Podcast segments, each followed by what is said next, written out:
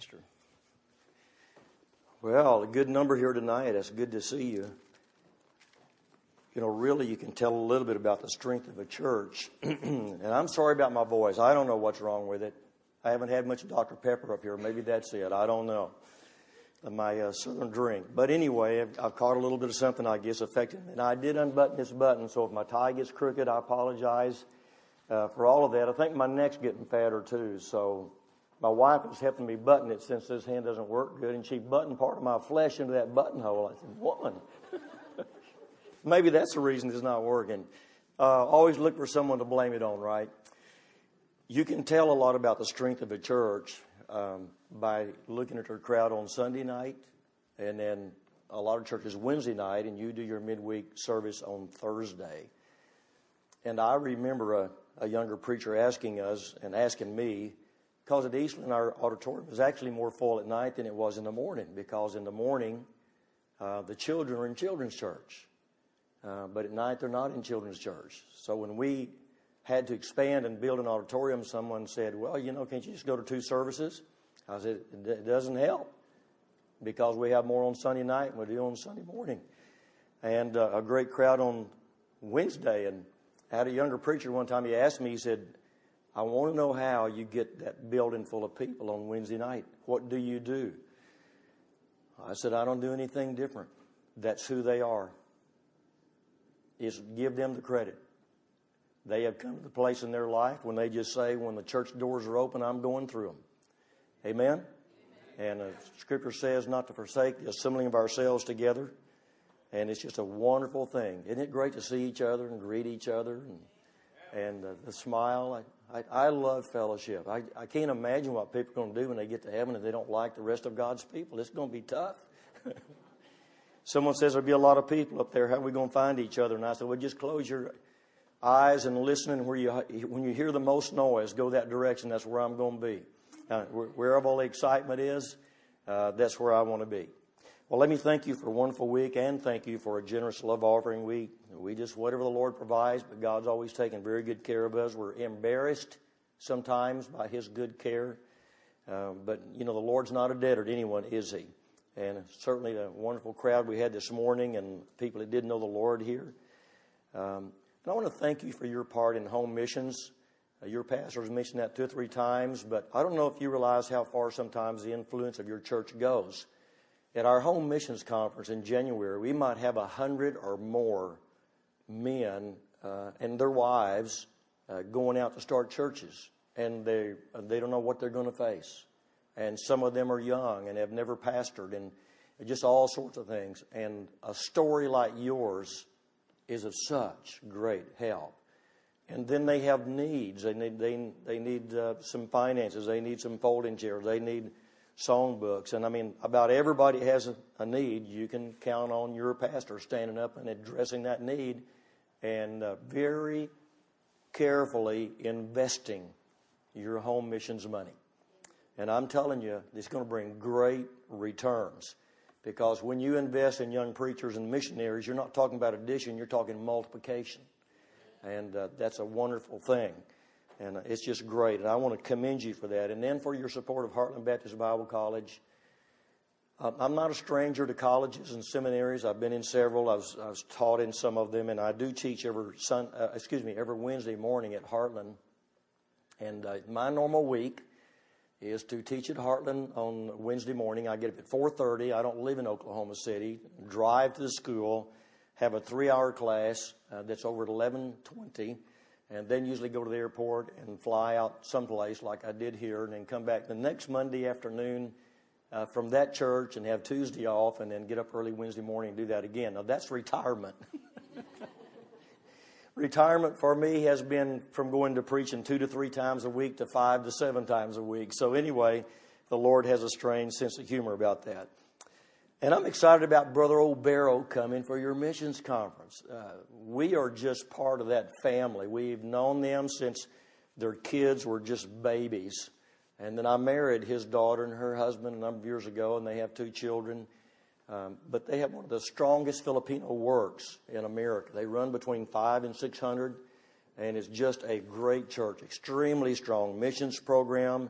And I'm telling you, Larry and Myrna Obero oh, are going to bless your hearts. And so you can really look forward to that. Now, you've got to have lots of rice. If you make him go 24 hours without rice, he will die right here on your property. He's always telling me, we go get some fried lice. You know, he's kind of likes to make jokes of that. And of course, the Filipino, Filipino people are happy uh, people, and we will be with him right before he comes here. We're going to be in California in his church, and then he's coming here. But once they come, I know you're going to fall in love with them and want them to come back again. You should never get anywhere close to San Diego uh, without going to their church. You get some real food out there. I mean, they've, they've got the stuff. All right, let me ask you to turn to the book of Romans, chapter 1. I'm glad you're sending your pastor's wife as well. You know, the scripture says they're one. Is that true? They become one. And um, my wife travels with me all the time. Every now and then, she wears down on me a little and she will stay home. And uh, preachers often ask me uh, when they're asking me to come, does Mrs. Hardy normally travel with you? I said, yes, sir. That's the reason I married her, so I could be with her. And by the way, I got my wife from Rochester.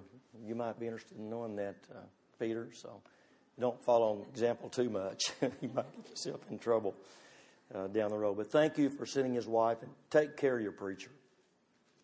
I'm going to tell you now any war that ever takes place, if they can take out the commander, the battle is over. And the Bible says, smite the shepherd, and the sheep will be scattered. You think you got temptations? I'm just telling you, Satan throws everything at this man that he can find. Because if he takes one of you out, that's bad. But if he takes him out, he's going to take a whole lot of people out. So pray for him and uh, and take care of him. And they, he and his wife need to go to these meetings. They need encouragement too. And so thank you. I want to thank you in their place. Book of Romans, chapter one. Before we read, I want to mention to you that for years, I think about the comparison, or have thought about the comparison of America and Rome. Now, theologically speaking, America parallels Israel more than any other nation. It is amazing how much America parallels Israel. But God really did have this country founded for the purpose of propagating the gospel. If you go all the way back to Christopher Columbus, even in his diary, he said, I did not consult mathematics or navigation or anything looking for a new way to get to the Indies. He said, It was the Spirit of God that put in my heart to go that way. And I've, I've got some of those, I mean, verbatim copies of some of his writing about that. And then, of course, when the pilgrims came, uh, still, and of course, you're in this part of the country, especially in the more New England area, and you read on some of those uh, statues and things what was in their heart and in their mind when they came. So theologically, uh, we parallel Israel. But now, when you get to economics and politics, we parallel Rome. See, Rome was a republic, and we're a republic. We're not a democracy, we're democratic people in certain respects, but we're a republic. And that's the way our government works. And we borrowed a lot from Rome. Our legal system borrows heavily from Rome. Of course, the Roman legal system was 1,100 years in coming together. And it was the best probably in the world at that time. There was a time when Rome would be the most envied place to live. It was the most organized, uh, much bounty, it was plentiful and everything, Rome would have been the place on earth, maybe that a lot of people would want to live. Rome was a powerful nation militarily, it was the superpower of its day. Rome did not fall from the outside by being invaded. I don't know that anyone could have taken Rome.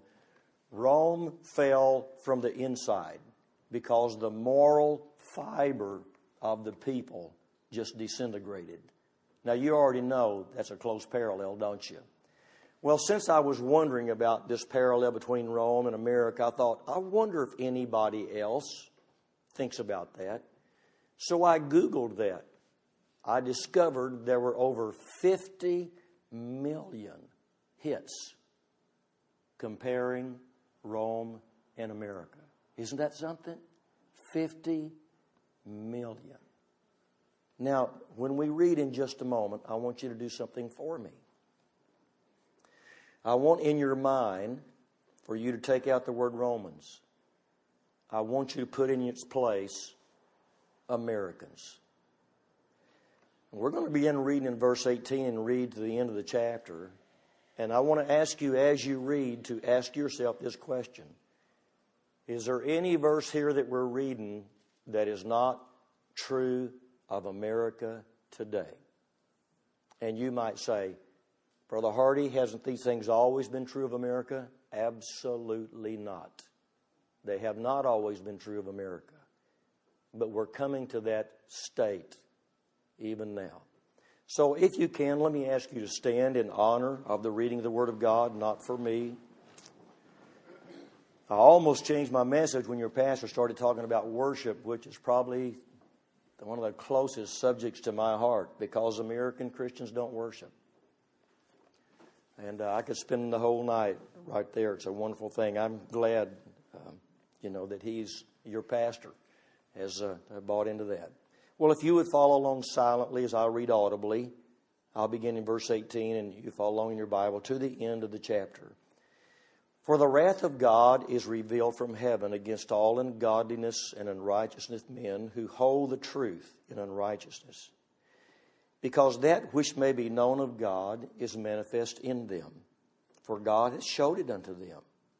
For the invisible things of him from the creation of the world are clearly seen, being understood by the things that are made, even his eternal power and Godhead, so that they are without excuse because that when they knew God, they glorified him not as God, neither were thankful, but became vain in their imaginations, and their foolish heart was darkened. Professing themselves to be wise, they became fools, and changed the glory of the uncorruptible God into an image made like to corruptible man, and to birds and four footed beasts and creeping things. Wherefore God also gave them up to uncleanness through the lusts of their own hearts to dishonor their own bodies between themselves, who changed the truth of God into a lie and worshiped and served the creature more than the Creator, who is blessed forever. Amen. For this cause God gave them up unto vile affections, for even their women did change a natural use into that which is against nature. Now, I want to stop for a moment here because I don't want to spend a lot of time on this, but I think you need to see it. Sometimes I hear people talking about what's happening in America morally, and they say, you know, these homosexuals and people with so called alternate lifestyle are just taking us down the tubes. That's not true. I want you to notice in verse 23, it says, we're just talking about the, the, the regular people now, change the glory of God, you know, change the glory of the uncorruptible God into an image made like the corruptible man, birds, four footed beasts. And look at verse 24. Wherefore? What's fixing to happen in verse 24 is a result of what happened in verse 23. They are a result of our thinking and our own attitude towards holiness and godliness. Now look in verse 25. This is another thing they did. They not only changed God's glory, but it says, who changed the truth of God into a lie and worship and serve the creature more than the creator is blessed forever. For, and look, verse 26 follows that. For this cause God gave them up into vile affections. What we need to realize is, and I, I'm going to say this generically, we produced what we have in America because we ourselves didn't treat God like we should. We don't worship like we should. You know, worship is a voluntary humbling of one person to exalt another. Americans are proud people and sometimes proud in the wrong way. And God resists the proud and gives grace to the humble. I don't know what there is about it, but it is very difficult to get many so called Christians to get on their knees. My friend, if you're uncomfortable on your knees, you better check your salvation. Because Christ hung on the cross for us to have that. And I, I, tell you, it's a real comfortable position to be on your knees. Peter and I were praying this morning, and I, I might have even mentioned that. I said, Lord, it just feels good to humble myself before you and, uh, and, and express, you know, who he is and what he is. Isn't that wonderful? Now let's move on down to verse 27. I just want to bring that point out. And likewise also the men, leaving the natural use of the woman, burning their lust one toward another, men with men working that which is unseemly and receiving in themselves that recompense of their error which was meet. And it's all a result, again, of attitudes towards God and even as they did not like to retain God in their knowledge. America is there. A great part of America wants to do everything they can to get even the knowledge that God exists out of our systems of education and every place they possibly can. There is a systematic effort uh, to do that. And because of that, God gave them over to a reprobate mind to do those things which are not convenient being filled, and let's look at this list here. Being, uh, being filled with all unrighteousness, fornication, wickedness, covetousness, maliciousness, full of envy, murder, debate, deceit, malignity, whispers. I haven't said one thing that's not true here. Backbiters, haters of God, despiteful, proud, boasters, inventors of evil things, disobedient to parents, without understanding, covenant breakers, without natural affection. Oh my goodness, my wife has mentioned how the ladies have changed over the last few decades. And the ladies would hold such a, a much stronger degree of purity than the men used to, but not anymore. And I, I'm noticing now every week where some mother gives birth and then kills the babies after they're born. The mother, the one who in years gone by would have given their life first before the babies could have been touched, the one who brought them into the world.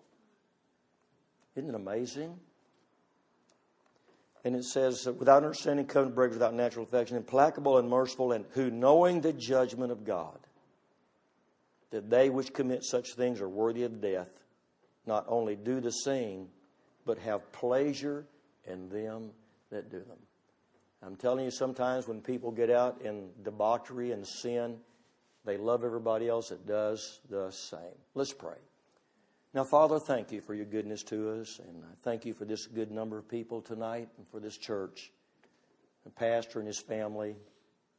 Grace and I just feel very at home in this place and comfortable because there's real people here.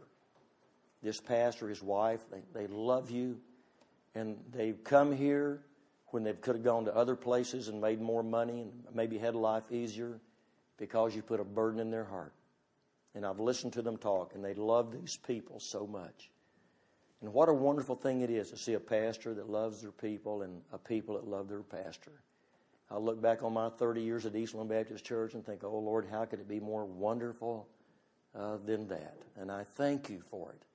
And I pray now, Holy Spirit, you would illumine our hearts and our minds to understand Bible truth but then I pray that every single individual here tonight will contemplate Bible truth and align their life accordingly. We ask it in Jesus' name and for His sake. Amen. You may be seated. now, Romans chapter 1 is sometimes referred to by some commentators as the slippery slope syndrome. In other words, whether it's mud or whether it's snow and ice, if you're on an incline or decline, uh, maybe there's a hump and you kind of cross over it and you get to the other side.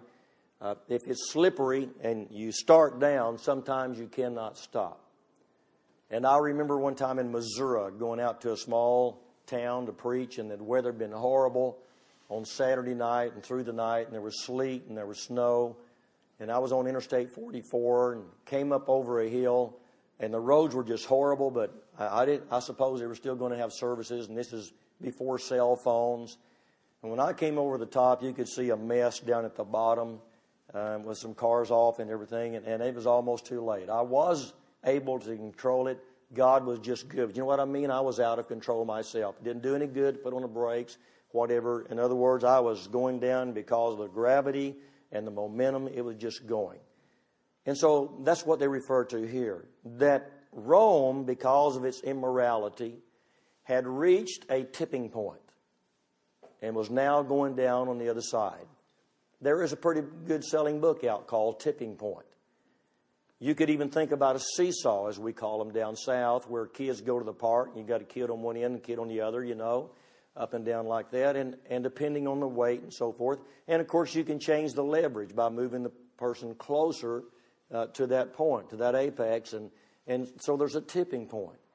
If I had scales up here, we sometimes see scales and we're talking about uh, judgment and law and so forth because it's supposed to mean fair and, and balanced. But you know how it is, you can have those equal and you, you can just put a grain of sand in one, but sooner or later you put that one grain and that's the tipping point, and then it goes like that. So all of you know that. Well, is there a place in chapter 1 where the tipping point is reached and now Rome is going and sliding down into immorality? I thought about that a long time, and as I read and read this section of Scripture, I really believe there is, because verse 21 just seemed to flame up from the page in my face. I believe verse 21 is the tipping point of what was taking place in Rome that caused them to make it over that top and then just start sliding down into immorality uh, that they couldn't stop. It says in verse 21 because it when they knew God, they glorified him not as God, neither were thankful, but became vain in their imaginations, and their foolish heart was darkened. Now, the title of the message or the proposition I have for you tonight is I want to say to you that unthankfulness is the terminal attitude of mankind. Unthankfulness is the terminal attitude of man. You understand the word terminal? Uh, when we flew in here and landed at LaGuardia, at the end of our flight was when we taxied up to the terminal. If you take a train someplace, when you get to the end of your trip, you, t- you, you pull into the terminal. When people that we know or have illnesses, and many times cancers touch, so all of us have been touched by cancer personally, our family, or somebody we know. And the word we don't want to hear when they go to the doctor and have a diagnosis is that this is terminal. Because when the word terminal is used, you know what it means? It means it's not going to recover. It means it's over it means it's a done deal. So, terminal in life means the end of life as we know it. And I believe we're seeing here, as far as God's blessings on a country, that unthankfulness is a terminal attitude of man towards God. Now, Spurgeon said, We must thank God for the mercies we have, or else we will not have others. And that sounds fair, doesn't it? Uh, uh, Epictetus, the Greek, said, He is a wise man who does not grieve for the things which he has not, but rejoices for those things which he has. Talking about thankfulness here. And I, I am thankful for all the mercies that have come my way, but I'm pretty sure I'll need more. So I want to thank God for the ones that have already come my way. I want to thank God for the things I do possess. You know, some people always just got to have a newer car, a more expensive car, a, a better car, so to speak. They, they need a bigger house, a newer house. Well, you know, I drive a 2003 Impala with 100, uh, 2,000 miles on it, almost 103,000 miles. I love that car. See, what do you like about it? Well, one thing I like about it is paid for. Another thing I like about it is it runs good and it starts every time I start it. I get 30 to 31 miles a gallon on the road. Say, well, couldn't you get a newer car? Why, do, why am I interested in a newer car? Is this one serving my purpose? No, I'm not going to fret about getting a newer car. I'm going to thank God for the one I have. Excuse me.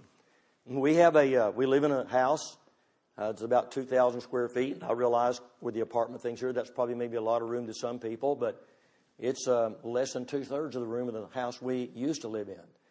And this house is considerably older, so we downsized and and um, we had to do a lot of work to bring it up and everything. And so a lot of people said, "Well, man, I wouldn't have done it. I just, I, I am thankful for the house that God has given us. I, am just thankful for that." And I have a certain number of tools. And I, I was talking to Stephen here before the service a little, and he was talking about tools at some place like Snap-on tools. Well, Snap-on's one of the best ones you can get, but it costs a lot of money. I don't have Snap-on. I have Craftsman because they're less expensive and I don't even fret about not having Snap-on tools. I'm thankful for the ones that I have because they take care of what I, I, need to fix. Well, I think probably in every area of life that possibly could be true. Now, the 100th Psalm, verse 4 says, Enter into his gates with thanksgiving and into his courts with praise. In other words, when you approach God, enter into his gates with thanksgiving and into his courts with praise be thankful unto him and bless his name. Isn't that wonderful? David probably expressed his appreciation to God more than any other person in the Bible. And, uh, I, and I love reading about David. I'm, I'm glad my mom chose to name and my dad chose to name me David. If I could just have David's heart without David's sin, I think life would be good. And I'd sure like to do that. So I love to read about him. Now, Arthur W. Pink and most every preacher probably has at least one of his books or more, but he says, and I quote, Have we not more cause to praise God than to pray?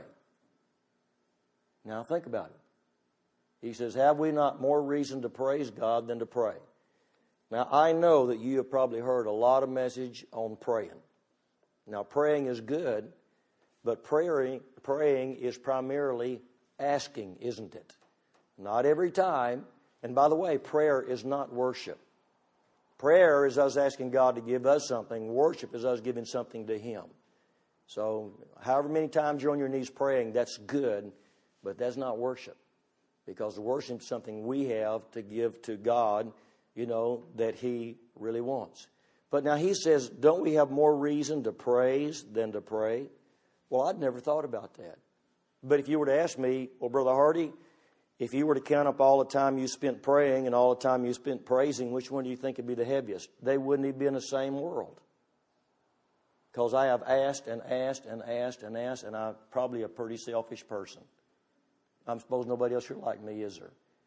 That you don't ask that much. Well, I asked far more probably than I praised him, but if God were to just take the things away from me that he's already given me, I would be in sad shape. I would assume that God has given me more that I didn't even think to ask for than that I did ask for because He knew that I needed it.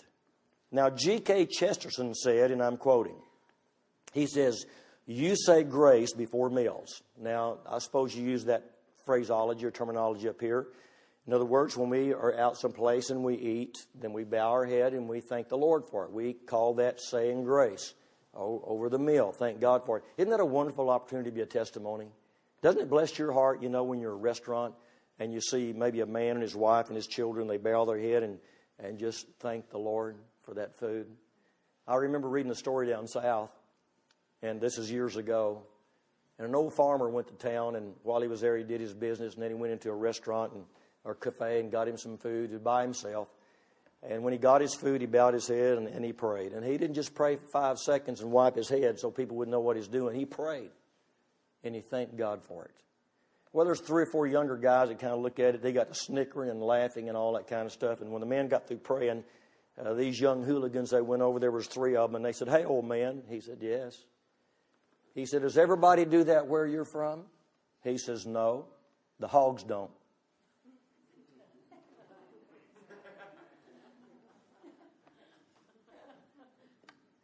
Well, hogs are not thankful.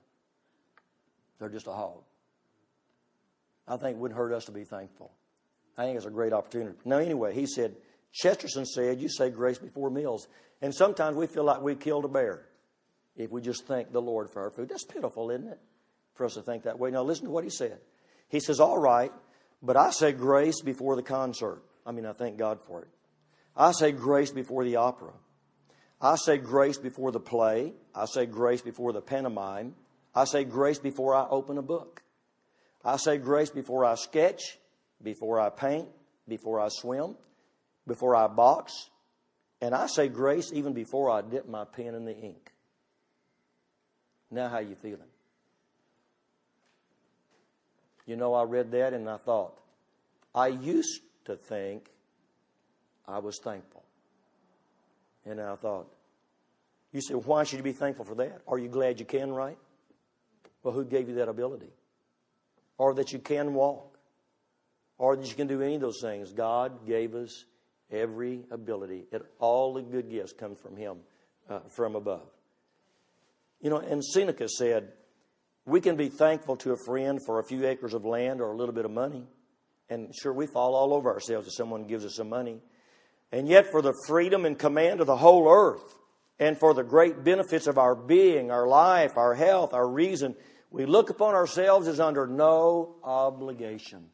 In other words, we are so thankful to people who do a small amount for us, and then, and then we don't even think about all the great things that God has done for us. So we thank them, but we don't thank Him. It's almost like He owes it to us. And I'm telling you, if He gives us what He owes us, we won't be in church, we'll be someplace else. And I think maybe the quote that kind of catches my attention most by Francis Schaeffer. Francis Schaeffer said, The beginning of men's rebellion against God was and is the lack of a thankful heart. Thankful people don't rebel. When you're raising a family, if your sons and your daughters are thankful, they will never rebel against you. But it's when they get to the point that they are unthankful that you begin to really have troubles. Now, what does verse 21 say? Because it when they knew God. The Romans knew God. As a matter of fact, everybody knows there's a God. Now, God has revealed Himself to us first of all in creation. Now, you don't need to turn there, but if you're not real familiar with Psalm 19, not Psalm 119, that's a book in itself. But the 19th Psalm says, The heavens declare the glory of God, the firmament showeth his handiwork. You say, well, oh, yeah, we know about the heavens because we have the sunshine and the moon and the stars and things. And, I, and I'm, I'm glad for all of those. And if I start asking people what they're there for, they give all their reasons. The reason they're there, declare the glory of God. The heavens declare the glory of God. The firmament showeth his handiwork. Day and day it'll speak, night and night with knowledge. And it says, listen to this, there is no language where their voice is not heard. Their line has gone out to the end of the world. You'll never go to a group of people anywhere on this earth that haven't seen the heavens and the firmament. When Livingstone and Moffat went around this country years ago in sailing ships, here's what they said. Visiting those villages and uh, countries where they didn't even have written languages. They said they never found a village that didn't worship something. Well, what does that tell you? They know there's a higher being. You see, God wrote two books. The first one is general revelation or creation. And what does that tell us? It tells us there is a God, it tells us He's big, and it tells us He's good but it's not enough to get you saved. That's the reason we send the missionaries out. But the truth is, a missionary will never go to a group of people that does not know there's a higher being. They know that. You say, Brother Hardy, what about atheists? There are no atheists, in my opinion. You say, Well, how do you know that? Uh, because of this right here, for one thing. And because I knew there was a God as a, just a little tiny boy before you know, a lot of people would instruct me in that or other case. It's just, it's just right here. And because of those villages, because of history, I, I, I know that they know there's one. You say, well, why would they say that? The most interesting thing when someone tells you an atheist that they're an atheist is this. What it really tells you is they cannot admit that there's a higher being because if they do, they're obligated to him. Is that not true? If there is an intelligent being who created this world and put the laws in order. If there is, then we need to respond to him. And they don't want anybody to respond to. Now, let me, let me give you this quote by J.A. Froude. Now, keep your thinking caps on. This is important stuff. Now, J.A. Froude said, one thing, now just one, one thing and one thing only, history teaches with certainty. Now, everything we know comes from history.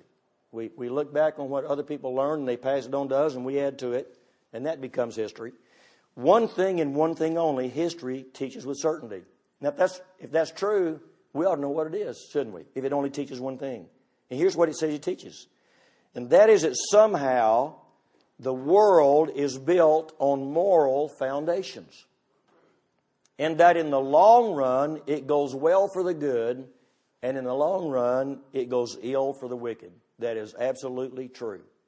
You mark down any nation, I don't care what nation it is, whether it's Israel or Rome or Germany or America, you mark it down. If it's a good nation and a godly nation, it will grow and it will prosper. But every time it turns sour and turns bad, it is going down the tubes. That's the reason America is going down the tubes right now. We're not the godly nation we once were. Now, history proves that, and you can't argue. You can argue if you want to, but if you are arguing with it, you're not academically honest. What are you going to do with a great truth like that? That somehow the world is built on moral foundations. And by the way, morals don't come from rocks. Rock, morals come from an intelligent being. A rock will never tell you this is right and that's wrong. Plant life will never tell you that. Intelligent design tells you that that their things are right or wrong. Now, our president said, It is the duty of nations as well as of men to own their dependence upon the overruling power of God, to confess their sins and transgressions in humble sorrow, yet with assured hope that genuine repentance will lead to mercy and pardon, and to recognize the sublime truth announced in the Scriptures, and listen to this, and proven by all history that those nations are blessed whose God is the Lord. Now, that's a president of America that said that, Abraham Lincoln. Is that different than what some of our recent presidents might say? You understand why we're in the trouble we're in? You say, we asked because of that leadership. No, he had to be voted in. And Christian people did that. Now, I'm not down on the man. But I am going to have to vote according to godliness as best I can. But we're just about the place in America where we're voting for the, less, the lesser evil rather than someone who we know will lead our country uh, the way it needs to be led. So God's revealed himself in creation, God's revealed himself in history, but God has re- revealed himself in personification, hasn't he? You say, what do you mean by personification? Just look at people. We're made in his image. We're a living proof of God ourselves. Let me ask you this question Can you see the holiness of God in a paved road or a washing machine? Now think. Who's been on the earth longer, men or mountain goats? Nobody read Genesis yet? The goats were here first, okay? You say, why? That really sounds dumb. Well, somebody's here from Colorado. I remember talking to him this morning. I love Colorado. I love the mountains. You go out there and see those big mountains, and how they come down and all. You get about halfway down those big mountains, and there's a niche in the road, and you're cruising along there at 75 miles an hour. Now, I think some of y'all probably thought that road was always there, but it wasn't. Can you imagine what it was like the first time those wagons went across there and, and those you know, cowboys and stuff trying to get those stones out of the ways and build it? And now we've got that road. You say, uh, what kind of proof is that? Well, why didn't the Billy Goats build a road? They still get up there the same way they always did. Because they're not made in God's image. You know what an imagination is? There never was a car till someone imagined it. There was never a washing machine till someone imagined it. As a matter of fact, the Bible talks about their imagination right here in verse 21 because when they knew God, they glorified Him not as God, neither were thankful, and became vain in their imaginations, and their foolish heart was darkened. Were made in His image. Think about it image a nation. They now have computers, and, they, and just recently in the Associated Press, they said, We have computers now that can beat men in chess or anything else. The only thing that can't beat a man is, is they can't create because they're not made like the Creator. Horses have been here longer than us, too. We got tons of them down in Oklahoma. And pardon my grammar, but ain't nary one of them ever built a barn. Now I think this is real truth. They're the ones that use it. I don't live in a barn. But they're never going to come up. Someone says, We're just a higher degrees of species. Give me a break. We don't even get close to each other because we've been made in the image of God. And so God proves himself. They knew there was a God because of creation, history, and personification, but the Romans didn't value God. It says, because when they knew God that glorified him not as God. Now, primarily emphasizing being thankful because if you're not thankful, even if you understand glorification, you still won't do it. You know, glory is a manifestation of something that is valuable. We translate doxa, the word doxa, glory, but the chief idea must ever be on the value that produces the glory. For instance, ladies will have more jewelry than men. Uh, jewelry is meant to accent something that's already beautiful, but it accents it to maybe make it more beautiful. It's never meant to distract. That's the reason the Bible says don't use but so much of it. See, why don't men use it? We don't have anything to accent, so there's no use of men having any jewelry. And you go by a jewelry store, and, and I love it. You know, you're maybe walking by outside, and they got these bright lights shining these diamonds, and then all these colors, these prisms uh, come out of there. It is just beautiful. And you know, if I had a big diamond and you would say to me, I just love to have all that glitter, I say, You can have the glitter, but you can't have the diamond. But the point is, the glitter only indicates the value that produces the glitter.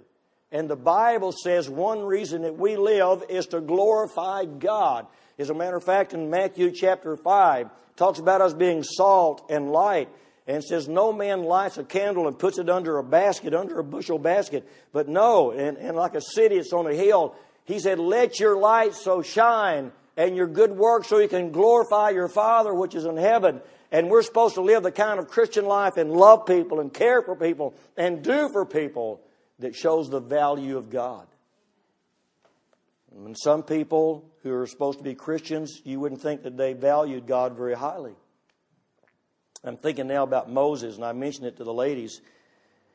And uh, Moses, when he became of age, would have become the next Pharaoh.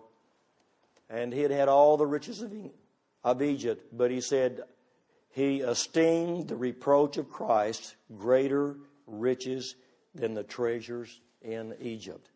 I'm thinking, how many people would make that kind of decision today? Now, because when they knew God, verse 21, they glorified Him not as God and they were thankful, but became vain in their imaginations. What does vain mean? Vain means empty, when the imagination becomes empty. Did you know that America used to be probably I mean I mean we had a lot of countries that did it, but America was the country to create. Our good friends in Japan were not creators primarily of things. We were, but they could take what we made and made it better, but we we were creators. Our imagination, we were able to imagine things. Something that comes to my mind is Boeing Aircraft Company in our country uh, about 11 or 12 years ago, I don't remember the exact dates now, uh, the two major manufacturers of airplanes in, this world are Airbus in Europe and Boeing Aircraft in Seattle, Washington, and with uh, plants throughout the United States of America. And they came up with two different philosophies. Airbus said, We're going to build a huge plane that seats about 800 people. And Boeing said, We don't think that's the future. Uh, we're going to build a composite plane. A composite plane doesn't have metal in it primarily. It's much lighter than a regular plane. It's much more efficient than another plane. In other words, it is the plane of tomorrow. Well, that plane was supposed to be flying in about five years after that, which would have been six years ago or something like that. And, and Airbus kind of got at odds and they went on kind of a strike, as you'd call it, and they could completely quit doing anything for about two years. And I wasn't happy about their troubles, but I couldn't help but saying, Yes, I'm all American, yo. Come on, Boeing. They're not doing anything now. Get those planes out, and we'll sell every nation on earth a Boeing airplane. But they didn't get it done. It's the Dreamliner, the 787. I'm sure many of you have heard of it. 11 years now, it still doesn't fly. Airbus got theirs together in two years, and they've been selling those 800 passenger Airbuses ever since then. Vain or empty in their imaginations. Doesn't it seem logical to you?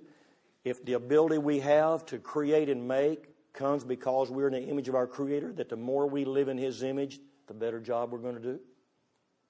And the more we're out of it, the worse. Do you know where America would be in World War II if in 11 years we couldn't turn out a new airplane? Are you thinking? Would be history. I'm just saying that a lot that's happening in America now is because, right here in verse 21, we haven't glorified God and we haven't thanked Him like we should. Now, Sarah Ban Breathnach said, You simply will not be the same person two months from now after you consciously give thanks each day for the abundance that exists in your life, and you will have set in motion an ancient spiritual law that the more you have and are grateful for, the more that will be given you. You know, when this jumped out at me, it changed my prayer life. Now, I say, well, what is your prayer life? Well, when I wake up in the morning before I ever get out of the bed, as soon as I have consciousness, I kind of lie in my bed for a moment and I say, Lord, thank you for who you are and what you are. I've done that for years and years and years. I wouldn't want to change him. He can't get any better. I'm thankful for who and what he is. But then when I start my regular prayer time, I've always said, Lord, I pray you'd be with Grace today and bless her. Uh, and I, think, I pray, Lord, you'd be with my son and my daughter in law, my grandkids. And then I, and I geographically pray for preachers and so forth. But I changed all that just a little bit. You say, How did you change it? And if you'll ask my wife, we both changed it. And I asked her one day, I said, Honey, do I just think things are better for us? Or are they really? Has God started stepping up his care for us? And she said, Absolutely, he has. Here's what I did. It's just real little. Instead of just saying, Lord, be with grace, I said, Lord, thank you for grace.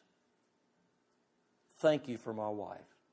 She's a godly woman, and I'm thankful. Lord, thank you for my son Wayne. He's a godly man, pastors a church, and I thank you for a godly daughter in law. And I thank you for those grandchildren. They love to be on the bus routes on Saturday. Thank you. you. You see, the only change you made was to insert thank you into those people's lives. That's it. That's all I did. Do you think people are as thankful as they should be? And let me ask you a question. How much does the word thank you cost you? Isn't it amazing, isn't it? But we still, many times, don't want to do it. Thank the Lord. When I was in the Navy, we lived in Charleston, South Carolina. We went to a church called Hanahan Baptist Church. The pastor's name was Hobson Wolf, and he was our pastor for about three years. And after I got out of the Navy, we came back to Texas, and I worked at Bell Helicopter that year. And I told my wife one day, I said, Hun, I don't think we ever thanked Brother Wolf properly for being our pastor. And she said, Well, you want to write him a letter? I said, No. She said, You want to call him on the phone? I said, No. I think we need to go thank him. She said, Do you remember it's 1,200 miles to Charleston? I said, I do. Just get it on the calendar. We got it on the calendar a few months later. We drove out to Charleston. We went to Brother Wolf's house. We knocked on the door, and he came to the door. I can't talk like him. I mean, he's got a southern brogue like you can't believe. Lord have mercy. You kids get in this here house. Something like that. So we went in and we sat down and and he said, Now what brings you kids out here? And by the way, nobody's called us kids for years. If you want to, it'll be all right. It won't offend us, but any what brings you kids out here?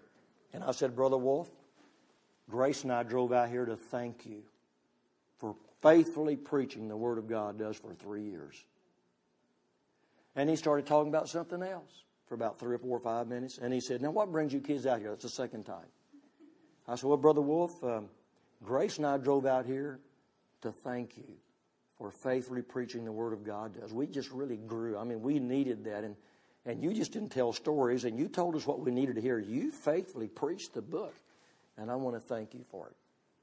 And my wife's sitting here right now. My, God's my witness. I put my hand on the Bible the third time he started talking about something else. And the third time he said, Now what brings you kids out here? I said, Brother Wolf, look at me. And he looked right at me.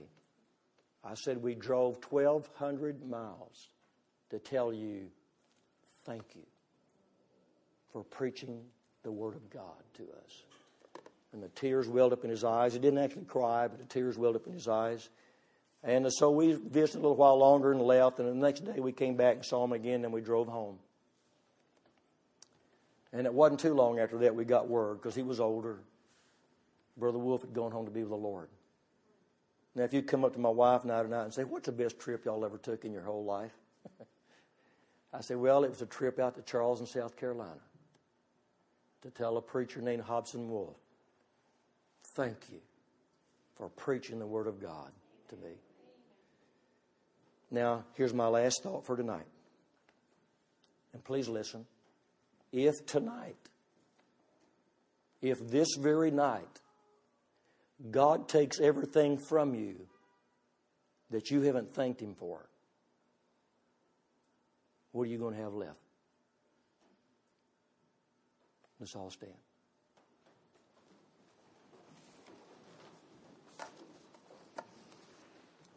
Lord, thank you now. Thank you, thank you for your goodness. Thank you again to, to, be able to be in this church with these good people. I thank you for that. But now, Lord, as we come to an invitation time and prayer time, I wonder if there are others here like me who would say, Why, why haven't I been more thankful?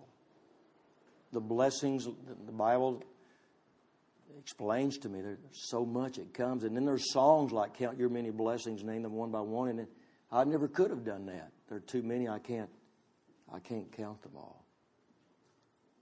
And Lord, I've taken so many of them for granted. And I don't mean to have done that. But there might be some people here tonight that would say, Lord, this is going to change. I'm so grateful and thankful for all that you've done. And from this night on, I'm going to be thankful. And Lord, even tonight, one of our testimonies before the service was about that very thing, realizing how blessings come and we don't even recognize them and don't thank you for them. So, Lord, tonight, if we need to make a decision in that area in our lives and to become more thankful people, God deliver us from the attitude the Romans had. Deliver us from the attitude that many Americans have that somebody owes them something. Nobody owes us anything. Help us to be grateful for what comes our way. In Jesus' name we pray. Amen. Well, the altars are open and we're going to have a verse of invitation. If you would need to come tonight, I don't know.